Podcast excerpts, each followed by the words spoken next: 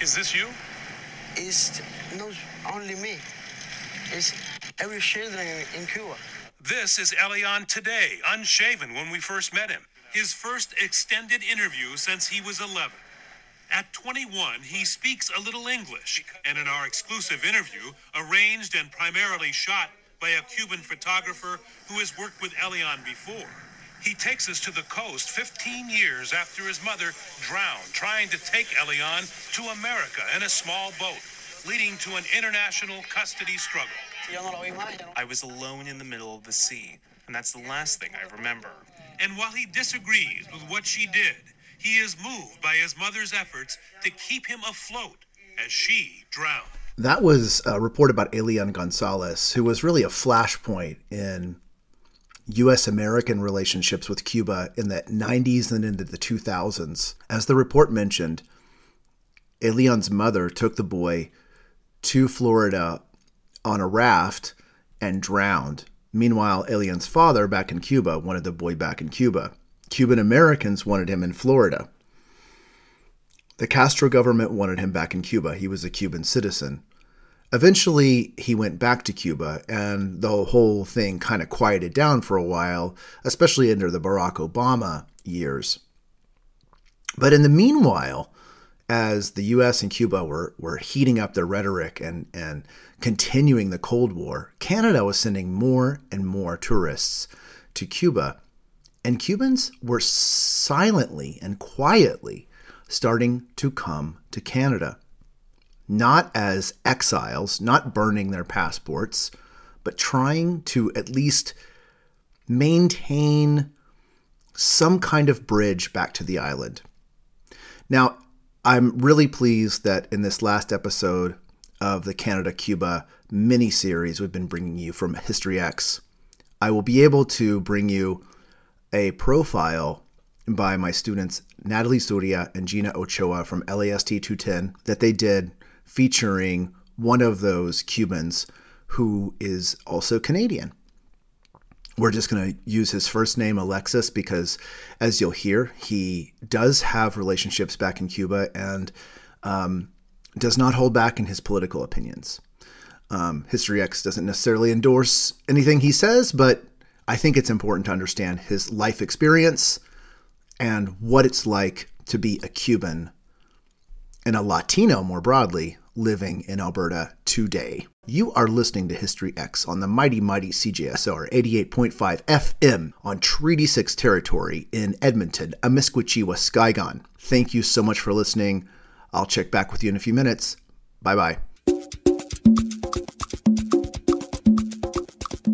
My name is Gina Ochoa. And my name is Natalie Zuria. We'll be continuing with the final part of this story. When Linda and Yangtong left off, we saw Cuba facing a crisis. On this next segment, we'll be going through the 80s all the way to present day Cuba. We now welcome Alexis with La Rumba Cuban Dance Company to speak about his experience growing up in Havana and making his dream come true in Canada. My name is Alexis from Havana, Cuba.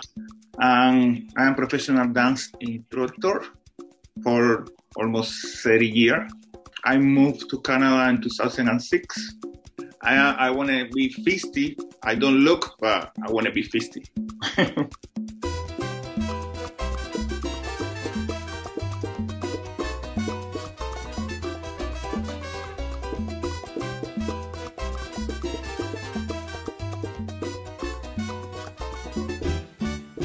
oh, this is a big story. um, yeah, so I start dance in Cuba when I was like three year old. When I was like seven year old, we went to the in the summertime summertime camp, and I won the third place in competition with Michael Jackson styling. It's funny because my dad is almost a he's Olympic champion, and he always he always want me to be athletic, I, I don't like it. I always want to be a dancer. I went to school. I graduated in chemistry, but I don't like. I don't like no. I don't make enough money in my job. So in the in nighttime, I went to school, dance school. From there, uh, somebody told me I want to come into my company? I want to do an audition for you, blah, blah, blah, all this stuff. I said, okay. And this is when I start my professional career. So I start uh, dancing Siete Potencia. That is the Afro-Cuban dance company in Cuba. And I went to the TV, the show, uh, dance competition. And this is what people start recognize me.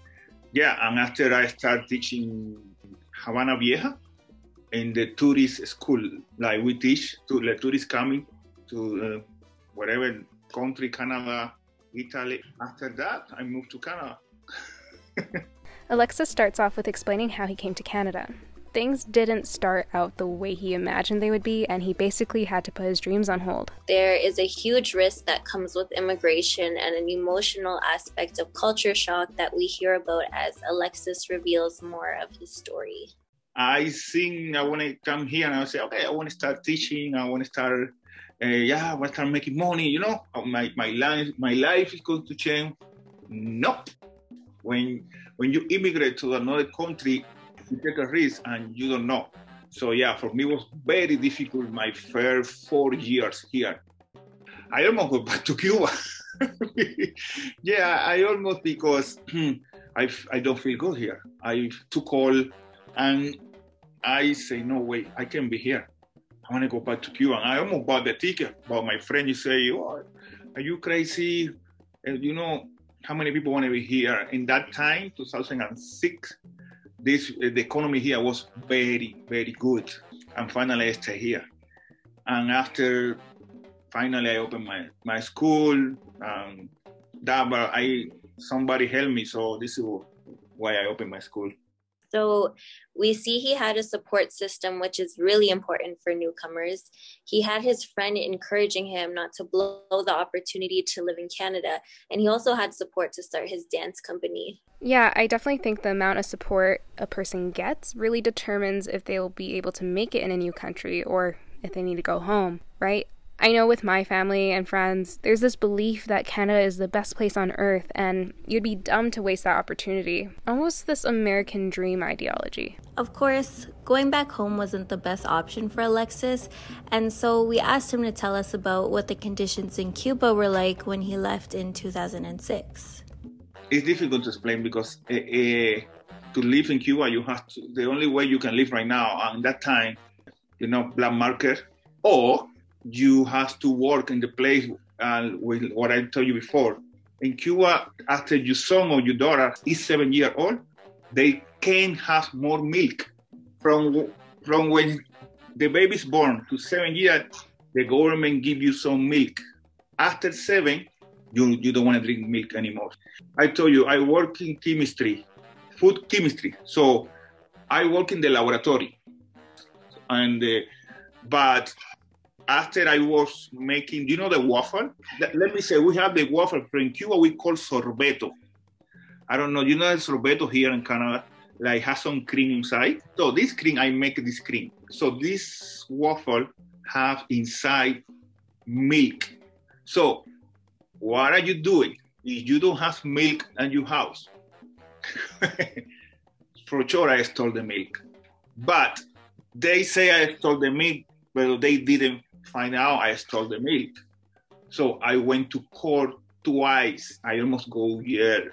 And this is when I decide to quit my job and dedicate my life to dance. Now that Alexis is dedicated to dance, he starts telling us about what he does in Calgary. We are only two schools in Calgary teaching Cuban style, me and another school. The only teaching Afro-Cuban body movement is my school. So that means the Afro-Cuban is the foundation. Knowing that Canada has the third largest Cuban population of immigrants, we were wondering what were the distinctions between Cuban culture and Canadian culture. Ooh, so much different. yes. So, for example, in Cuba, we uh, we listen the music 24 7 you know when i came here so you you have to come here you, when you come here you have to live with somebody or or you or and you can play the music too loud or or you can we always party to the next day here you can do that eh, it's it's almost different for example we in the car, we like to hear the music very loud. you can do it because some people do it. But, you know, it's police. The police catch you. You know, you can get a ticket. Um, it's uh, it's very big. It's very big. Uh, very big different. Yeah, there's a reason that he left, and we dig deeper into that by shifting our conversation. I don't know. if You know, in the I think it was in the 80 when uh, El Mariel. I don't know El Mariel when a lot of people left Cuba to the U.S. So you you people in, in the big boats left left Cuba, no, because they don't like the communists. Uh, so I saw this stuff. Yeah, I saw people leaving. I saw my my mom's sister. She she left. She left in that time. The Russian they help Cuba a lot. You know, we give sugar to to uh, to Russian, and they give. You know that we have like can of meat. I remember we have a lot of meat we call compotas from you from from Russia, and we have food in that time. But the the American, uh, for sure, they say they want to put the the communists down. That is is for years and years. Um, in that time, the the economy, I can tell you it was good because I was like ten years, I think, at that time. But it's not like bad like after the after the 90 after we have the central american game in cuba everything go to i don't know you know periodo especial i don't know if you get about that El Mariel, also known as the Mariel boat lift, was a mass immigration of Cubans from the Mariel harbor in Cuba to the United States, which took place between April 15th and October 31st in the 80s. These refugees are referred to as Marielitos. And what happened that Fidel Castro ordered those who did not want to stay in Cuba to leave, saying, We don't want them, we don't need them. About 125,000 Cubans are said to have migrated to Florida. A lot of people thought this was the only option. And we know that once he got to the US, there was this wet feet, dry feet policy under the Clinton administration, which meant that anyone with wet feet or caught in water either got deported or sent to another country. And those who made it to dry soil, hence dry feet, were able to stay and apply for permanent residence. After the, how you call, the El Muro de Berlín se cayó, when they come down, everything changed. Everything changed. I can tell you, oh my God, uh, we was eating like in the breakfast water with sugar, bread with nothing inside. To give a little bit more context behind Alexis's account, I should note that the fall of the Berlin Wall occurred just one year before the 1990 Central American Games in Cuba. While these games were happening, the Soviet Union collapsed, and that took a toll on Cuba since it heavily relied on subsidies from Russia. Cuba's GDP fell as a result, and this takes us to the El Periodo Especial, the special period of Cuba. The special period took place between 1991 and 2000. At this point, many Cuban Americans were already pushing for U.S. embargoes to hurt Castro. It was a time of food scarcities, blackouts, and crisis a lot happened between this time frame. In 1994, we have the Maleconazo protests against Castro's governance. Malecon translates to the word pier, and this protest is what sets off the famous Crisis de los Balseros, a second wave of mass migration to the US. People literally got old cars or whatever parts they can fashion into boats and rafts. I would highly recommend Googling this. They were so desperate to leave, they risked it all by traveling through unstable water, and shark infested water by that matter. And in 1994 was La Crisis de los Balseros. That was hard. A lot of my friends never make it. A lot of people die in the ocean. And you, you can see the street people making the boat. And you see like people take, uh, for example, they had the old car, the 1950, and they change the, the car to the boat. Like people try to go out the Cuba from, we call la lanchita de regla, like you have the boat. If you don't have bridge, la puente, No, so you have to cross with the boat. You know what I mean? Some of these boats going to the US. well, they try to went. Yeah, I see one went to the US. Somebody take it all the way to the US. Yeah, that was the, the big uh, another big is, is thing happening here. The odds could change for somebody in a matter of minutes. A lot of Cubans relied on this policy and saw it as an opportunity to gain access to the US. Exactly, but when Obama got rid of it in 2006, he did so much more harm than good in the eyes of the Cubans. The Americans saw this as a progressive reform to strengthen diplomatic relations to Cuba and to start treating Cuban migrants the same as others. But many Cubans, like I said, were angry because this reform limited their access to the United States. We ask Alexis why there is such a desperation to leave. Sure, people start living in 94. Nobody want to live here with, with no food, with no nothing some people live for political because they don't like communists. So people say, I want to know Europe, I want to know Canada, and you see all this. The, plus, you don't have internet in Cuba, and you don't have internet, so people don't know. But right now, everybody have the internet in Cuba, so people they open much more the ice. And we heard a lot about the dynamic between the US and Cuba. Now, take a turn in our interview, circle back to Alexis's perspective on Cuban Canadian relationship. I see right now where Cuba, uh, Canada is the first tourist uh, we have in Cuba. It's the first one. Before was, I think, Italy. The official stats from 2020 state that Canada was the main source of international tourism in Cuba. The relationship goes both ways. The Queen's University in Ontario has an exchange program with the University of Havana. This is the one way Canada is advertising its educational opportunities. Alexis also tells us what his friends think about Canada. A lot of my friends, they, you know, I don't, I don't know if you see in in the internet or Facebook, they put like Canada is looking for hard worker or for you know people uh, to come into Canada to work. So I have a lot of friends apply for that. They love Canada. They don't care about what Fidel or whatever happened. what Raul say, no, no, no. They love Canada. They don't know too much about Canada. After talking about the tourist relationship, we talk a little bit about the trading relationship Canadians have with Cuba. I see the relationship between Canada and Cuba are very good right now. Uh, I don't I don't see anything change. they was some oil company, oil company in Cuba. But I don't think right now we have. Like we have, I think was Shell. I don't remember which oil company was in Cuba working over there. But I don't see some uh, uh, they work anymore.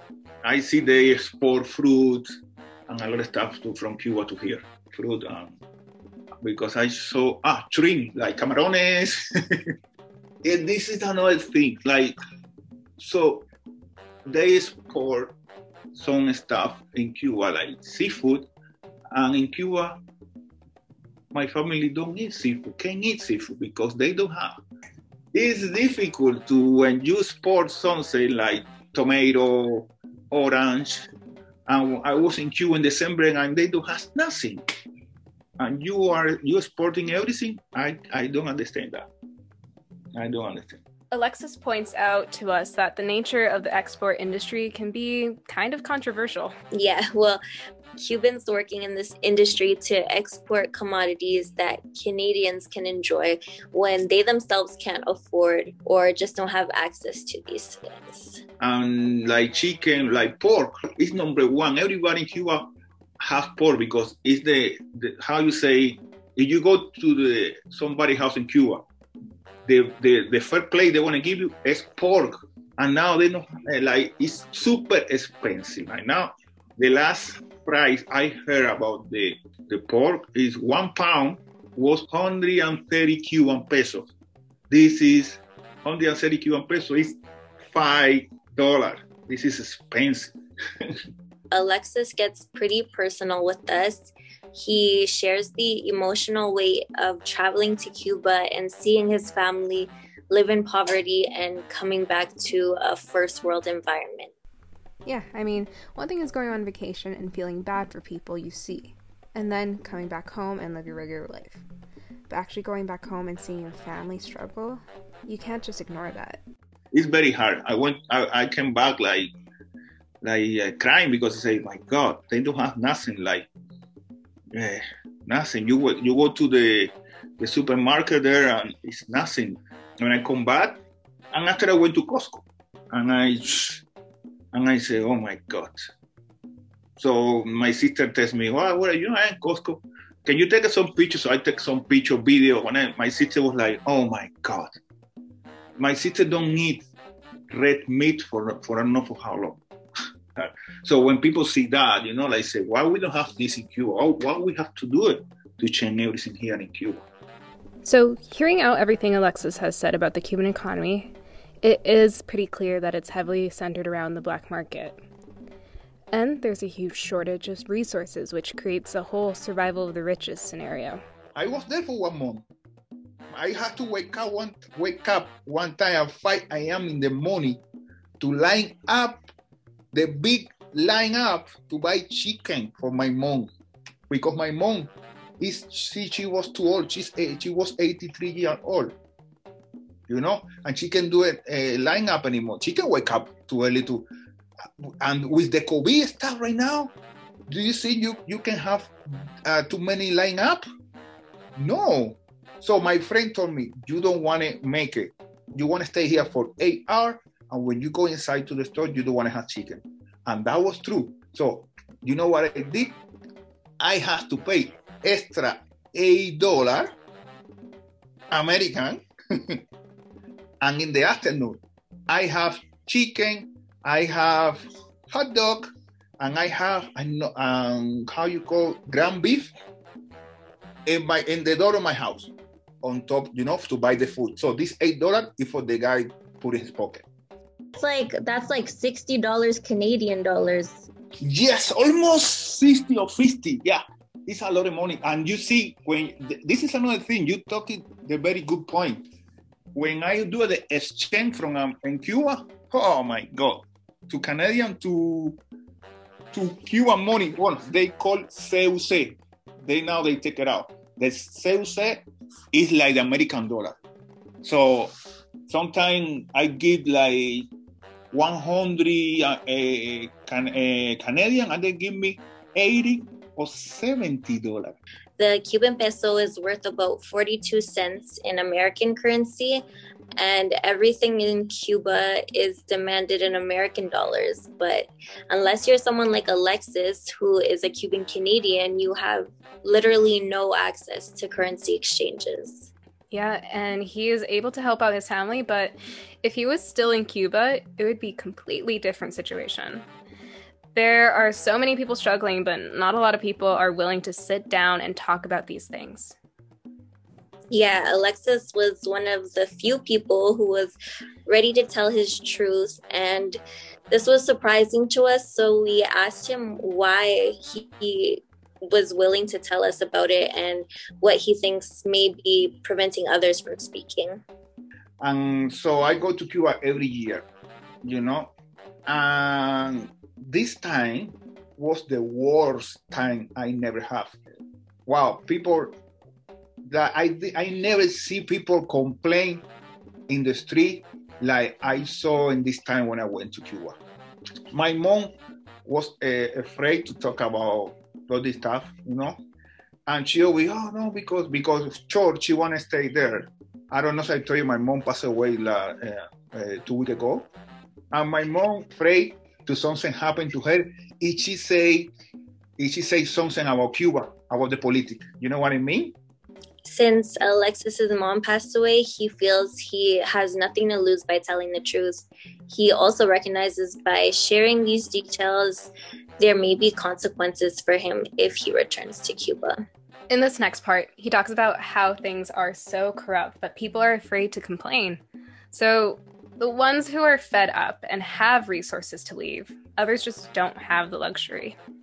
For the Cuban government, I am the Canadian, the Canadian people. I'm not Cuban anymore. is Canada, for example, deport me to Cuba, what I want to go because I'm not Cuban. They say I am not Cuban because if I want to buy a house, I can buy a house. If I got sick in Cuba, I have to pay in dollars. Okay? Because I am not Cuban, I am Canadian. Is that is I don't understand. But when I well listen now, when I want to when I go inside to Cuba, when I travel to Cuba, I have to bring my Cuban passport. Every four years I have to it's the new passport, I think four or five years. Four it's four hundred dollars, I think so three hundred and fifty. Plus every two years I have to do it the extension they call proroga. So, to better understand what he means, we looked into in between citizen status. And it turns out that Cuba does not offer dual citizenship. So, it's been a struggle for Cuban Canadians and Americans to come visit Cuba. Basically, they have to get this Cuban passport in order to come back to Cuba, but there are these restrictions, including healthcare access. Others who are considered Cuban exiles have to get a tourist visa, which is pretty difficult to get. Yeah, that's right. And the proroga he talks about is a fee paid to get an extension on your Cuban passport. It has to be purchased every two years and is usually around $230. According to Article 215 of the immigration law, whoever enters Cuba without completing these legal formalities or immigration procedures is liable for imprisonment for one to three years or a fine of 300 to $1,000. If you leave and don't come back to Cuba, you are no longer Cuban. This was the case of Celia Cruz, who is popularly known as the Queen of Salsa. She was banned under the Castro regime from entering Cuba. Celia Cruz, she traveled, I think she traveled to Mexico, to the US, I don't know where, where. And she didn't come back to Cuba. So, what happened with her? What do you think happened to her? She was not allowed to go back to Cuba. Exactly. But she, like for Celia Cruz, it's not like they say, no, a year. No. She never, they say never. So his her mom died, and she did she they didn't get uh, her to go to see her mom when uh, when she died. So this is why Celia Cruz died in the U.S. According to Billboard.com, Celia Cruz was banned from Cuba in 1962. Her music was banned as well. The last time she got close to Cuba was when she performed for troops in Guantanamo Bay in 1990. It was said after her performance, she was able to grab a jar and fill it up with soil in memory of Cuba. It's been stated that she was buried with that same jar. In this next clip, Gina will be translating an interview Celia did when Tito Puentes asked, What is salsa? Bueno, cuando, como yo te decía, cuando yo empecé con Tito no le llamaban salsa. Well, like I was saying, when I started with Tito, they did not call it salsa. I began to record with Tito in 1965 or 66, and it was not called salsa, but I understand that around 1967, Johnny Pacheco and Al Santiago started a company that was called Alegre, and from then on, they began to call it salsa. For me, salsa is the same Cuban music that I have been playing since I started with the Sonora Matancera. When I was in Cuba a couple years ago, I noticed something strange. I heard Quimbara. Quimbara is this iconic song by Celia Cruz and the Fania All Stars. And it was in Cuba. And it was at a beach. Now, as you heard, Celia Cruz was basically canceled by the Cuban government for many, many years, as were any Cuban Americans who turned their back on the island. But in the past few years, things are changing. More private businesses are opening, more people are gaining access to the internet, the flow of information is going more freely. And yeah, you're going to hear Celia Cruz, Gloria Estefan, um, just about anything that you hear in North America, you're going to hear in Cuba these days. You've been listening to History X, the show about what they didn't teach you in school. I am your host, Russell Cobb, and I really want to thank Gina and Natalie for their terrific work on this particular episode, and all my former students who participated in the C- CSL project with this Canada Cuba miniseries. It's been quite an interesting voyage. We'll see you back next time with more stories that you certainly didn't learn when you were studying in school. Take care now. Bye.